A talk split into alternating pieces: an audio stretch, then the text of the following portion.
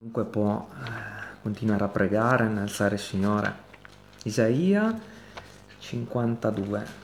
Lo leggevo ieri, è molto molto bello, soprattutto in tema per questa Pasqua. Isaia 52. Prima che inizi il famoso poi Isaia 53, non lo conoscevo questo passo, l'ho scoperto ieri. Cioè, l'avevo letto, ma non, non mi ci ero mai soffermato. Isaia 52, versetto 13. Ecco, il mio servo prospererà, sarà innalzato, esaltato, reso sommamente eccelso. Come molti, vedendolo, sono rimasti sbigottiti tanto era disfatto il suo sembiante, al punto da non sembrare più un uomo, e il suo aspetto al punto da non sembrare più un figliuol d'uomo, così molte saranno le nazioni di cui egli desterà l'ammirazione. I re chiuderanno la bocca davanti a lui, poiché vedranno quello che non era loro mai stato narrato apprenderanno quello che non avevano udito. Mamma mia, colui che era così stremato, così abbassato, così magro, così eh, vituperato, così eh, parimente è stato innalzato e tutti gli uomini un giorno lo vedranno, persino, persino chi l'ha crocifisso è scritto che lo vedrà non sembrava più nemmeno un uomo. Ecco, il mio servo prospererà, sarà innalzato, esaltato, reso sommamente eccelso. Amen.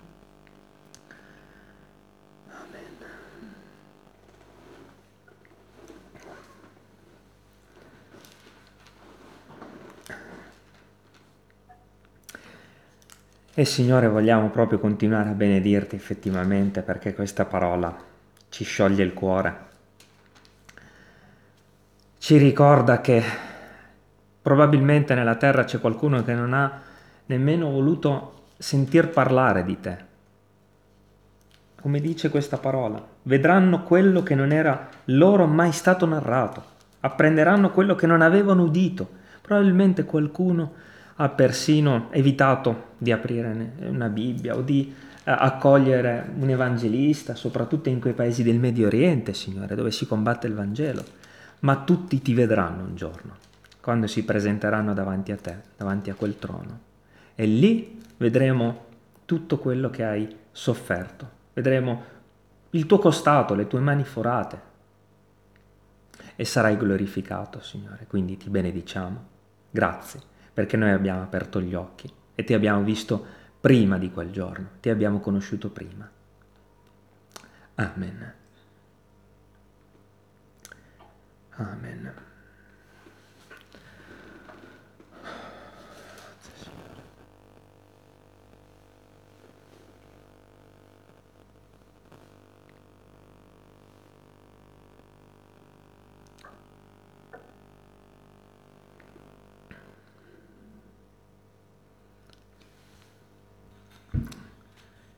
Isaia 53 è sempre molto commovente. Ricorda di un tenero agnello che non ha aperto la bocca e si è fatto immolare. E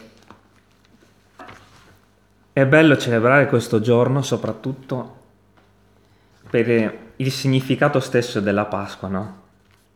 Cosa significa Pasqua? Passare oltre. Passare oltre.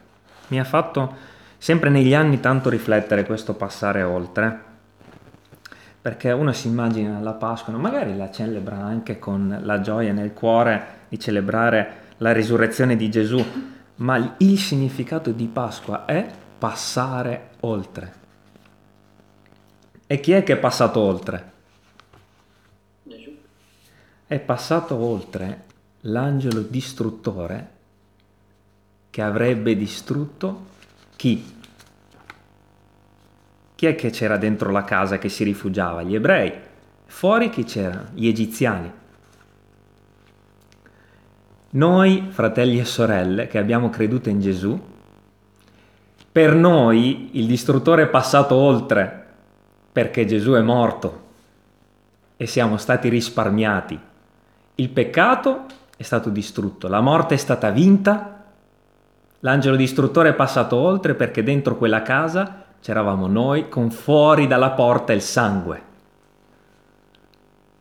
L'angelo L'istruttore è passato oltre per coloro che hanno creduto in Gesù, si sono chiusi dentro quella casa, con sull'architrave il sangue dell'agnello, quelli sono al sicuro. E chi sono questi al giorno d'oggi? Sono coloro che hanno creduto in Gesù Cristo. L'angelo è passato oltre. Chi può farci del male al giorno d'oggi? Chi può, come scritto ai Romani, chi può accusare gli eletti di Dio? Chi gli farà del male? Chi li accuserà? Chi? Nessuno perché c'è l'agnello. L'agnello è stato immolato. E questa situazione, cioè questa liberazione è cominciata, mi piace sempre raccontare tutto della Pasqua, non solo la risurrezione, non solo la crocifissione, mi piace raccontare tutto. Sapete dove è iniziato tutto? Mi, mi fa sempre riflettere questa cosa. Ce lo racconta Esodo 3. In Esodo 3, se volete lo leggo, lo leggo solo io, ehm, c'è una parola importantissima che si è verificata prima della Pasqua. C'era Mosè che aveva visto il pruno ardente, il Signore lo aveva chiamato dal pruno ardente e in Esodo 3 al versetto 7 c'è una cosa importantissima che dice Dio e non è cambiata eh, al giorno d'oggi. Il Signore disse a Mosè, in quell'episodio, ho visto, ho visto l'afflizione del mio popolo che è in Egitto e ho udito il grido che gli strappano i suoi oppressori. Infatti conosco i suoi affanni. Guardate cosa dice dopo. Sono sceso per liberarlo. Allora, qui si parlava, qui eravamo a 4000 anni fa, in che anno siamo oggi, dopo la venuta di Cristo? 2021. Le grida, le oppressioni, il bisogno di salvezza di un popolo non è cambiato. A quel tempo si trattava degli ebrei. Oggi possono essere cinesi, americani, tunisini, libici. Il grido che si innalza a Dio in tutti questi anni non è cambiato. Per questo Dio dice a Mosè, sono sceso per liberarlo. Chi è che è sceso? Gesù. Il grido potrebbe essere quello degli ebrei, che erano schiavi del faraone, potrebbe essere il grido dei cinesi che al giorno d'oggi subiscono un tiranno eh, che si crede ancora l'imperatore Mao, può essere, non lo so, eh, in Iran un governatore che ha le, l'abitudine di, di, di, approcciarsi al nucleare e di instaurare il suo regno, eh, il suo regno, il suo credo musulmano. I, le grida cambiano da nazione a nazione da tempo a tempo, ma le grida si sono sempre innalzate a Dio e Dio ha detto sono sceso per liberarlo. Ora, è chiaro che per noi la Pasqua non è la stessa degli ebrei, no? Con l'agnello dentro le case. Ma come l'Antico Testamento ci insegna il Nuovo, il Nuovo ci spiega il Vecchio. Per capire il Vecchio dobbiamo leggere il Nuovo, per capire il Nuovo dobbiamo leggere il Vecchio. Come si è verificata la Pasqua per gli ebrei, Così la Pasqua si è verificata per i cristiani, per tutti quelli che hanno creduto in Cristo. Se vogliamo capire il valore della Pasqua di Gesù, guardiamo l'Antico Testamento. E questo è straordinario perché è attualissima la Pasqua, perché come noi al giorno d'oggi gridiamo per un virus, e noi ce la siamo anche scampata abbastanza bene, a differenza di altre popolazioni, che ancora adesso non sono al loro picco. ok? Ancora adesso questo virus, certe, eh, certe nazioni come l'Africa, non le ha ancora... Eh, cioè, le grida ci sono, ma Dio è sceso per liberarlo. Sceso in carne ed ossa, uomo. E volevo leggere da Esodo 12 questo episodio che poi ci spiega anche il Nuovo Testamento, perché Fratelli, se vogliamo capire il sacrificio di Cristo per tutti noi, che è il risorto, dobbiamo guardare all'istituzione della Pasqua, perché Cristo è la nostra Pasqua. Esodo 12. Il Signore parlò a Mosè ad Aronne nel paese d'Egitto, dicendo, Questo mese sarà per voi il primo dei mesi, sarà per voi il primo dei mesi dell'anno. Parlate a tutta la comunità di Israele e dite, il decimo giorno di questo mese ognuno prende un agnello per famiglia e un agnello per casa. Se la casa è troppo poco numerosa per un agnello, se ne prenda uno in comune, con il vicino di casa più prossimo, tenendo conto del numero di persone. Vi conterete una persona per agnello, va bene. Versetto 5. Il vostro agnello sia senza difetto, maschio dell'anno potrete prendere un agnello o un capretto. Allora, guardiamo la situazione. Il mondo, come 4.000 anni fa, è nel peccato più completo. Peccato, sofferenze, morti, assassini. Ok? E Dio come fa a salvare il suo popolo da questa situazione? È chiaro che la deve isolare, no? Come fa ad isolare coloro che vuole salvare? li deve chiudere, gli deve dire chi li salverà. Dio voleva giustamente eliminare il peccato, non tanto il faraone coi suoi sudditi e tutto il popolo, ma Dio voleva salvare il suo popolo, come al giorno d'oggi Dio vuole salvare tutti gli abitanti della terra, ma per farlo doveva distruggere il peccato e quindi doveva proteggere quelli che non dovevano essere distrutti. Vedete come tornano le due cose? 4.000 anni fa c'erano gli ebrei col faraone, al giorno d'oggi ci siamo noi che abitiamo la terra e ci sono quelli che non credono, no? Giustamente. Dio non vuole distruggere, Dio vuole preservare, vuole che dentro quelle case si rinchiudano tutti quelli che credono. Quelle case rappresentano la fede in Gesù. Non è cambiata la questione.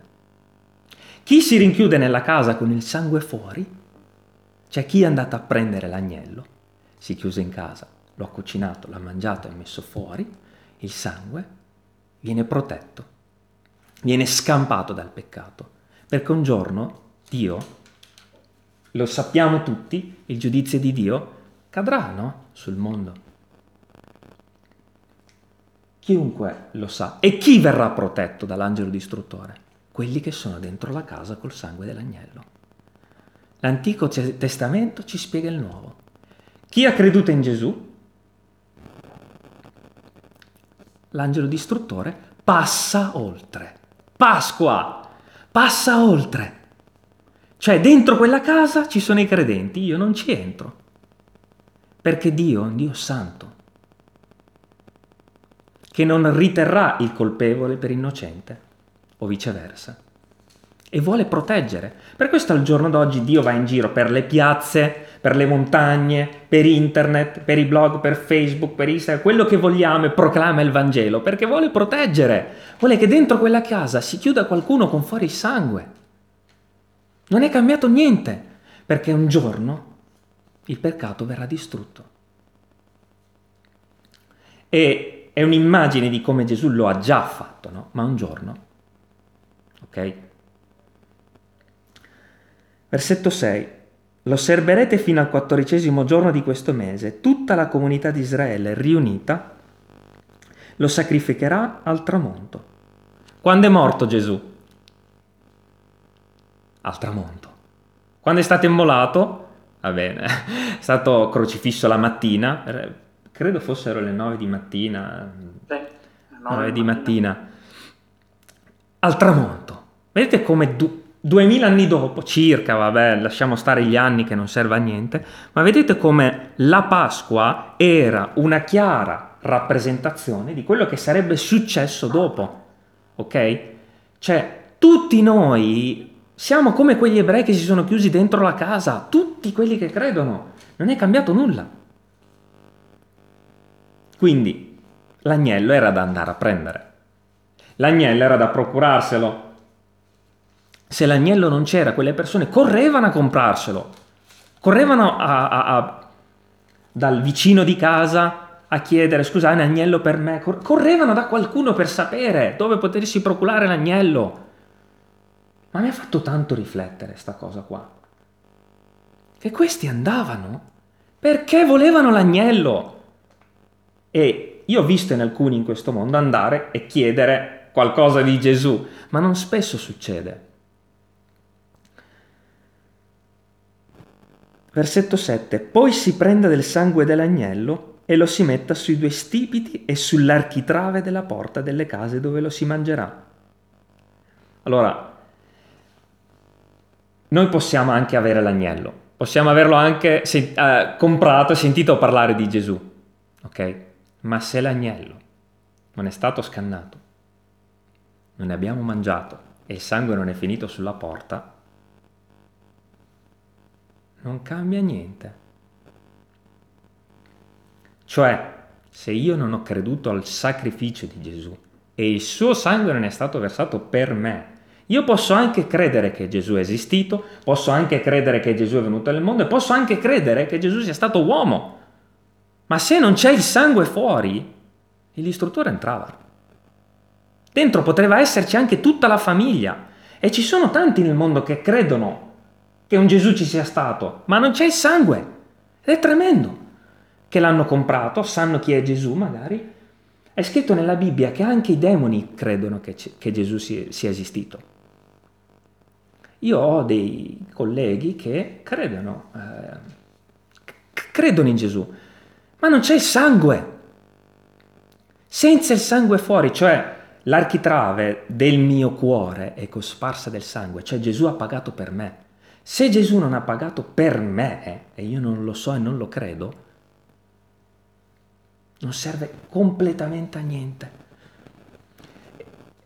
È, è la cosa più, più importante questa, no? Cioè, Gesù è stato sacrificato sulla croce, Gesù c'è, è morto, ma non c'è il sangue per me.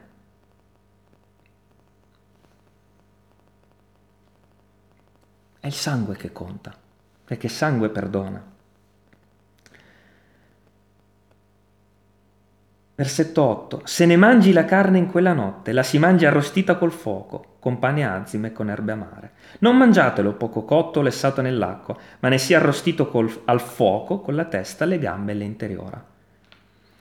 I rabbini sapi, sapevano bene che il Messia che sarebbe dovuto venire dovrebbe aver subito completamente il sacrificio di Gesù, di, di Dio, cioè il giudizio di Dio al posto nostro il fuoco che cucinava tutta la vittima, sapete cosa rappresentava? Rappresentava che qualcuno avrebbe pagato al posto nostro tutti i peccati, non è che restava una zampa fuori, neanche un'unghia, tutto il sacrificio veniva cotto interamente, cioè Gesù è stato interamente scannato per me, ha pagato per me e tutto di Gesù è stato messo dentro il sepolcro. Tutto! Il, questo fuoco rappresentava il giudizio di Dio sulla vittima che pagava al posto mio, no? Versetto 10. Non lasciate in avanzo alcuno fino alla mattina. Quello che sarà rimasto fino alla mattina, bruciatelo col fuoco e mangiatelo in questa maniera, con i vostri fianchi cinti, con i vostri calzari ai piedi, il vostro bastone in mano e mangiatelo in fretta. È la Pasqua del Signore. Mol- io non, non so per tutti, ma per me questo sacrificio e questa immagine significa specialmente questo. Cioè, io non ho immolato Gesù per farti vivere una vita agiata, per risolvere i tuoi problemi e basta. Cioè io non voglio che il sacrificio di Gesù per te sia un, ma il peccato è sistemato, adesso vivo la mia vita come se niente fosse, mi diverto e chi si è visto si è visto. Lo mangiavano in piedi, vestiti e coi calzari perché dovevano andare e conquistare la terra promessa. Cioè in questa terra, dopo che io e il sacrificio di Gesù è servito a me, io non vivo una vita agiata e tranquilla. Io vado e faccio quello che Dio mi dice. Una vita di servizio, una vita di conquista. E infatti la mattina dopo la porta si è aperta e gli ebrei sono usciti per andare dove Dio gli aveva detto. Cioè, la vita del credente, dopo che la vittima è stata immolata, non è una vita agiata. Se qualche chiesa vi dice che i soldi eh, sono la priorità, se qualche chiesa vi dice che se non sei ricco vuol dire che non, hai qualcosa che non va con Gesù, una chiesa che ti dice che se sei ammalato è per colpa tua che, eh, non lo so, che eh, non hai donato dei soldi, una chiesa che ti dice che che vivi una vita agiata perché hai creduto in Gesù, non è una vera Chiesa, perché chi crede in Gesù ha una vita di servizio, di cammino e di consacrazione. E al giorno d'oggi ci sono alcune di queste chiese nel mondo che vivono di skei. Perché? Perché in realtà questi hanno mangiato la vittima, si sono seduti sotto al tavolo, mangiano l'agnello e si divertono e non hanno nemmeno aperto la porta della casa per uscire e andare a fare quello che Dio gli diceva. Ma non hanno capito niente. Niente, perché la vita non è una vita... Ma fratelli, non è che questo ci deve spaventare perché le forze per vivere questa vita ce le dà il Signore. Non è che questa vita diventa... Oh, che tristezza, devo fare questo e devo fare quest'altro. Io, lo dico per me stesso, vivo una vita di gioia nel servire il Signore. Perché quel popolo lì, quando è uscito e ha visto il Mar Rosso aperto in due, era nella gioia. Sebbene ogni tanto si lamentassero che non c'era acqua, non c'era pane, ma Dio gliel'ha dati. Ma non ci si siede per divertirsi perché la vittima è stata immolata. No. È una vita di obbedienza, una vita di consacrazione. E quindi abbiamo capito questo fatto, no? che per liberare dagli egiziani, per liberare Umberto dal peccato, Dio doveva prima condannare il peccato, per questo doveva proteggerlo dentro una casa. No, per questo Dio ha detto, io ho udito quanto soffri, ho udito tutti i problemi del mondo e non potevo starmene indifferente, dovevo procurare la soluzione. Per questo Dio ha chiuso tutti quelli che credono dentro una casa col sangue fuori. Ok? E un giorno questo lo vedremo a pieno, eh? la morte sconfitta. Adesso è solo in parte. Spiritualmente abbiamo vinto il peccato, ma un giorno sarà totalmente. E così il mondo per noi è l'Egitto, Cristo è l'agnello e la casetta è il mio cuore. E fratelli, fermiamoci a pensare anche, vi è mai venuto il dubbio che magari, anche dopo aver creduto, un dubbio sulla salvezza, un dubbio su, ma Dio forse un giorno non avrà così tanta pietà di me, forse ho fatto qualcosa di cattivo, quindi riflettete su questo. Il sangue fuori sull'architrave, da dentro, si vedeva? No. Il sangue sull'architrave c'era e tu stai tranquillo. Cosa vuol dire questo? Che non importa quello che senti, non importa quello che ti dicono gli altri, importa solo quello che dice la parola di Dio. Se c'è il sangue fuori dalla porta, tu non lo sentirai, magari potrai anche avere dei dubbi, forse mi sono comportato male, oh Dio non mi salva. No! Se il sangue c'è, tu devi stare tranquillo, perché il sangue è lì e non lo vedi. Forse da dentro senti qualcosa, senti che in Egitto qualcosa non va bene, che qualcuno sta soffrendo, ma tu sei dentro la casa e stai tranquillo. Ma vi rendete conto di che pace dà il sangue? Questo virus ha sconvolto economia, governi e ancora probabilmente in parte non abbiamo visto tutto. Ma chi ha il sangue fuori, quante preoccupazioni ha? probabilmente preoccupato per familiari, parenti, certamente, ma la pace che dà il sangue fuori dalla porta non la tocca nessuno. Nessuno.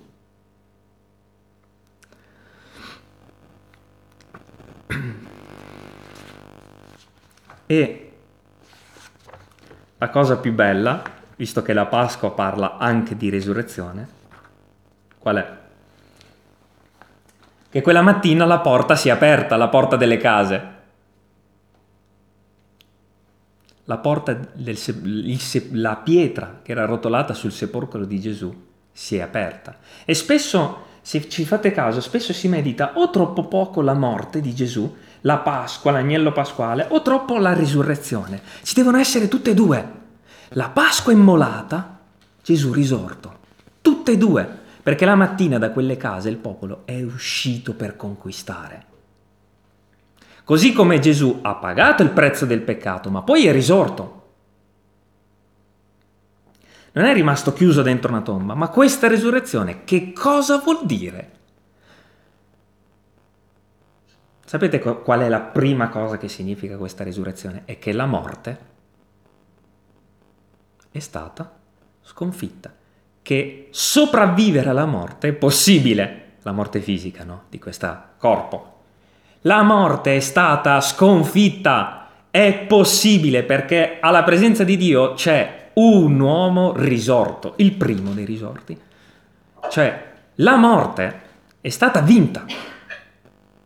Gli ebrei che sono usciti dalle case 4.000 anni fa sono usciti dalle case che fuori c'era la morte, ma loro erano vivi. Noi, fratelli e sorelle, che abbiamo creduto, siamo coloro che con Cristo sono risorti. Chi ha la Pasqua è risorto. E adesso siamo risorti solo spiritualmente, perché tutti noi abbiamo una nuova vita. Se il campanello non suona di domenica, non è domenica, come lo sapete oramai, eh, spero non... Sì, sì. Sì, eh, sì, salutami, digli che è un impegno che li vado a salutare dopo. I nostri vicini sono sempre tanto carini, gloria a Dio. Eh, digli che sono impegnato, che vengo appena posso. Se è domenica, vedete che anche mm, tutti celebrano la Pasqua, si scambiano doni nel nome di Gesù eh, ed è bello. Comunque, ehm, carini, dicevo, la pietra per voi è stata rotolata? Sì o no?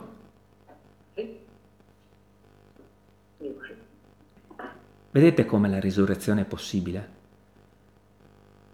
La porta si è aperta e voi siete usciti e avete visto come stavano veramente le cose. E che vi sia di conforto questo perché se oggi siete risorti solo spiritualmente, un giorno risorgerete la, col corpo. Eh? In quel tempo, al tempo degli ebrei, era un'immagine per la venuta di Cristo. Quella di oggi della risurrezione spirituale è un'immagine per la risurrezione futura. Ok? La Bibbia si spiega da sola, è una sfera. Ok? Da un punto guardo e vedo l'altro punto, una sfera trasparente. Da un punto vedo l'altro punto e si ricollegano. È tutto preciso.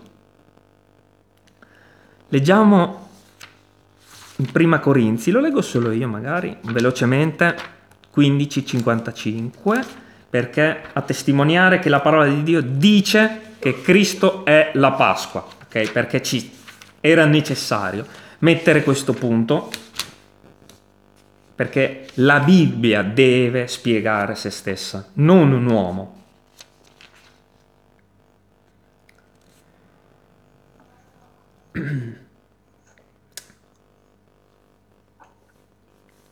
Quando questo è incorruttibile, prima Corinzi 1554. Quando questo, questo corruttibile, Umberto, avrà rivestito l'incorruttibilità, quando risorgerò, allora sarà adempiuta la parola che è descritta, la morte è stata sommersa nella vittoria. Ora, quando io risorgerò, per me stesso si avvererà questa parola ma Gesù è già risorto. Quindi questa parola si è già avverata, fratelli e sorelle, quella che segue. O morte, dov'è la tua vittoria? Prima Corinzi 15:55.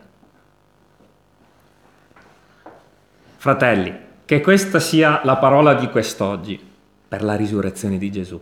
O morte, visto che io risorgerò, visto che mia moglie risorgerà, visto che tutti quelli che hanno creduto in Gesù Cristo risorgeranno, o morte, dov'è la tua vittoria?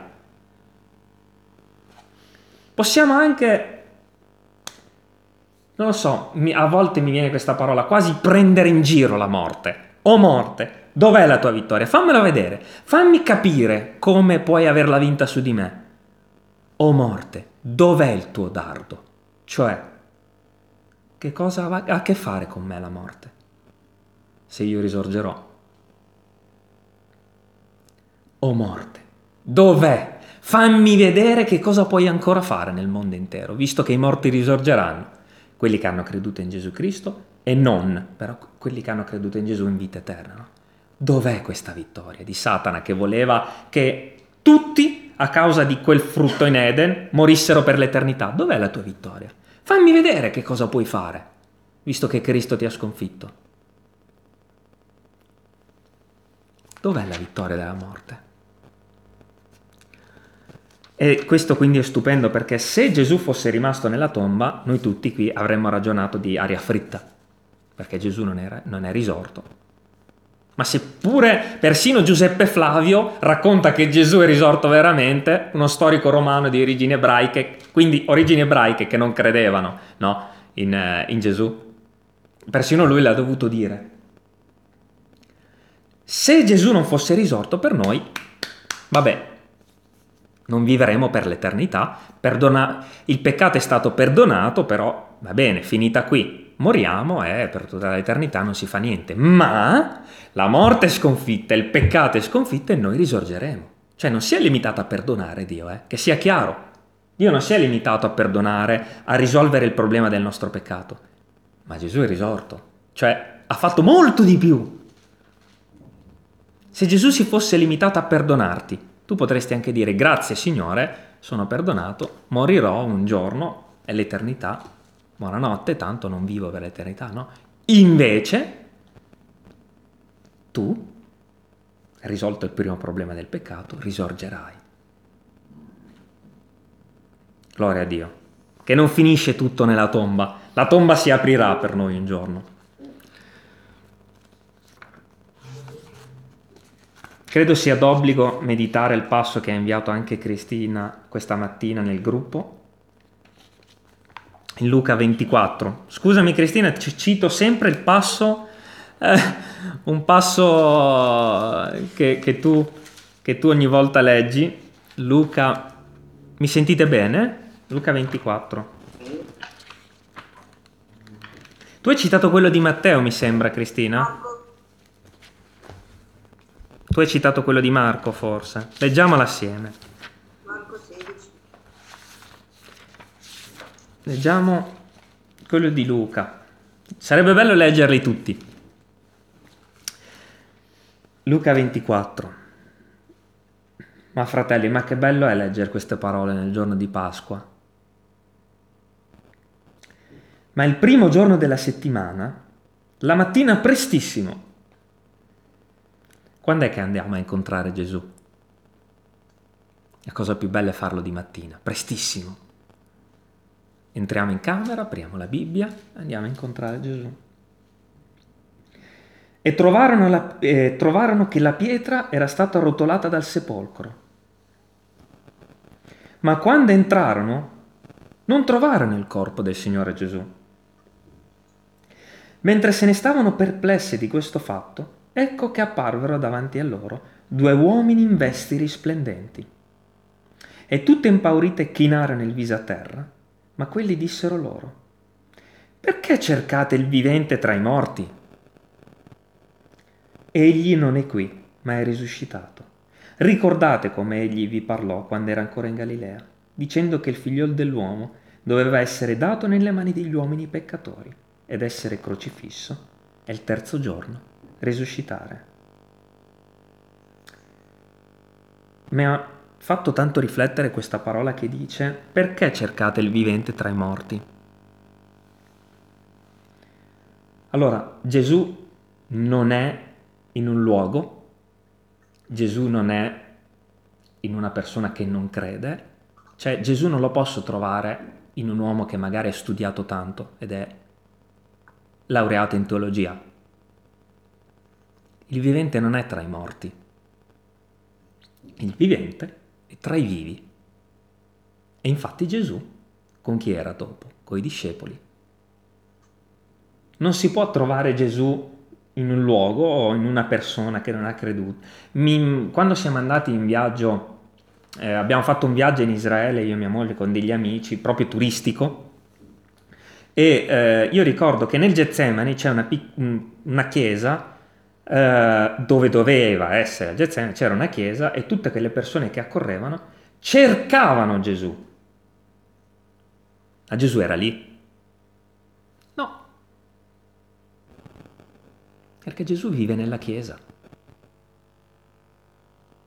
C'era addirittura una pietra sulla quale si diceva, perché poi ovviamente è un business, no? Quindi si inventano tutto pur di farti credere che eh, c'era una pietra sulla quale si diceva che eh, Gesù fosse stato frustato sì, su quella pietra, chinato, chinato su quella pietra e fosse stato percosso. E, e tutti si mettevano sulla pietra come per ricevere qualcosa, no? fare qualcosa, dare qualcosa, ma Gesù non è tra i morti, Gesù è tra i vivi i vivi sono nella Chiesa.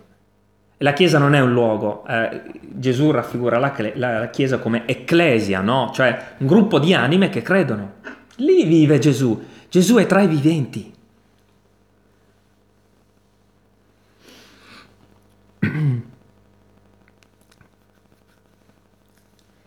Esse si ricordarono delle sue parole. Versetto 8 tornate dal sepolcro, annunciarono tutte queste cose agli undici e a tutti gli altri. Quelle che dissero queste cose agli apostoli erano Maria Maddalena, Giovanna, Maria madre di Giacomo e altre donne che erano con loro. Quelle parole sembrarono loro un vaneggiare e non gli credettero. Oh!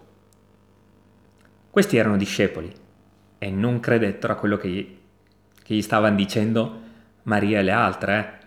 Quindi se persino dei discepoli per un tempo non hanno creduto, vuol dire che è possibile non credere anche se qualcuno ti dice che Gesù Cristo è risolto, no? Persino i discepoli per un tempo non hanno creduto. Cioè, segno che bisogna sempre credere. E a causa di questa carne è difficile, no? Credere. Ma Pietro, ma Pietro, alzatosi, corse al sepolcro si chinò a guardare e vide solo fasce. Poi se ne andò, meravigliandosi dentro di sé per quello che era avvenuto. Vi ricordate quando la gente usciva, andava a comprare l'agnello, lì dove abbiamo letto prima in Esodo? Pur di capire, pur di acquistare quell'agnello, pur di procurarselo, pur di essere salvati, bisogna anche correre se si è costretti. Ma Pietro corse al sepolcro perché voleva capire. Ma quanto è importante quando qualcuno ti dice che Gesù è risorto, andare a vedere se è vero. Perché Pietro uscì e andò a vedere. Segno che bisogna uscire da quella casa per andare a vedere. E non basta proprio... Non basta credere in Gesù come un uomo, eh, basta, cioè, ci vuole il sangue perché Gesù è risorto. E, fratelli e sorelle, questa risurrezione che ci sia di conforto, perché io posso anche ammalarmi, posso anche essere perplesso per questo virus, posso anche... Io parlo con gente che ogni giorno, pur di arricchirsi, mette fior di quattrini in azioni, borse e quant'altro. Cosa cerca tutta sta gente? Questo è un grido, anche se loro non gridano veramente, hanno bisogno di qualcosa. Che cos'è questo qualcosa? È Gesù. Questo è il grido di cui si parlava davanti a Mosè in Esodo. il grido dell'anima, non un grido con, con la bocca, può anche essere. Ma Dio è sceso per salvare uomo. Gesù aveva i calzari, aveva i piedi, aveva le unghie, aveva le mani, aveva le ossa, aveva i capelli. Uomo, morto sulla croce. Alcuni si chiedono se Gesù fosse lo stesso quando era risorto se avesse le stesse sembianze. La parola di Dio ci dice che i discepoli non lo riconobbero subito, quindi era un po' diverso. Segno che il peccato che aveva preso su di sé per l'umanità non c'era più. In cielo il peccato non c'è. Uomini nuovi, risorti completamente. E se questo sarà vero un giorno, lo è vero già adesso, ok? Per lo Spirito Santo. Cioè, che cosa significa questa Pasqua per i credenti? Affermiamoci a riflettere questo. Che cosa significa per me? Io credo che possiamo fare, scrivere che cosa significa per me la Pasqua, no? Che cosa significa oggi per me la Pasqua? Significa che l'angelo, prima di tutto, è passato oltre, l'angelo distruttore. Cioè io sono stato risparmiato. Io sono salvato. Punto. La morte con me non ha niente a che fare. L'angelo è passato oltre, ma che io sono risorto con Gesù. Mosè, quando è uscito da quella casa, ha camminato verso il Mar Rosso, dal Mar Rosso ha camminato, dentro al mare, ha camminato fino alla terra promessa, seppur ci ha messo 40 anni a causa del peccato del popolo, no? Ma segno che cosa significa per te questa Pasqua? Io credo che tutti dobbiamo fermare a pensarci. Io sono risorto, sono stato risparmiato. Io vivevo solo per una moto sempre più potente, vivevo solo per um, sempre più denaro, vivevo solo per cose che un giorno sarebbero finite. Ma quando ho capito che avevo bisogno dell'agnello, l'ho mangiato e ho messo il sangue fuori, che vita nuova! io risorgerò e risorgerò per l'eternità, non per un tempo preciso che potrebbe essere 40, 50, 60 anni, 80 anni. Risorgerò per l'eternità. Ma ci rendiamo conto che alla presenza di Dio c'è un uomo. Uomo. Uomo. Quando è risorto era un uomo. Eh. Ma che meraviglia. Che significato ha per te la Pasqua oggi? Credo che abbiamo celebrato assieme questo, questo ricordo meraviglioso perché risorgere dai morti è possibile, la morte è sconfitta. E non importa cosa, quale situazione stai vivendo nella tua vita, anche quelli che ci ascoltano a casa e mm, che non conosciamo, che magari ci ascoltano in segreto, ma che Dio ti illumini nel capire che la Pasqua è anche per te. Cioè l'agnello non è stato immolato solo per i credenti, è stato immolato per tutta l'umanità, no? Per tutti, anche per i non credenti è stato dato l'agnello. Gli egiziani se lo potevano comprare, l'agnello c'era. Però per coloro che hanno creduto l'agnello è diventato fondamentale. L'agnello c'è, è stato immolato sulla croce. È una scelta di, di ognuno farla propria, questo sacrificio, no? E che senso ha, visto che è già morto l'agnello sulla croce, che senso ha lasciarlo lì? Se ti cambiasse qualcosa, se dovessi scalare una montagna, se... cioè, capirei la fatica. Ma invece l'agnello è già stato immolato e lo devi solo credere. Quanto più bello è. Ti chiudi in casa, casa del tuo cuore, il sangue è lì fuori e non ti devi preoccupare più di nulla. Credo che siamo in tempo. Non, ehm, se qualcuno vuole pregare, ringraziare il Signore, e altrimenti termino io e poi possiamo anche fare un canto, salutarci, comunque siamo in famiglia, possiamo fare quello che vogliamo. Fratelli, gioiamo perché Gesù è risorto, poteva finire tutto lì. Se Gesù avesse peccato, Tanti saluti a salvezza di Umberto. A Gesù aveva vissuto una vita senza peccato, immolato ed è risorto. che quest'oggi esulti tutta la Chiesa nel mondo per questa risurrezione, perché siamo in Lui risorti tutti. Amen.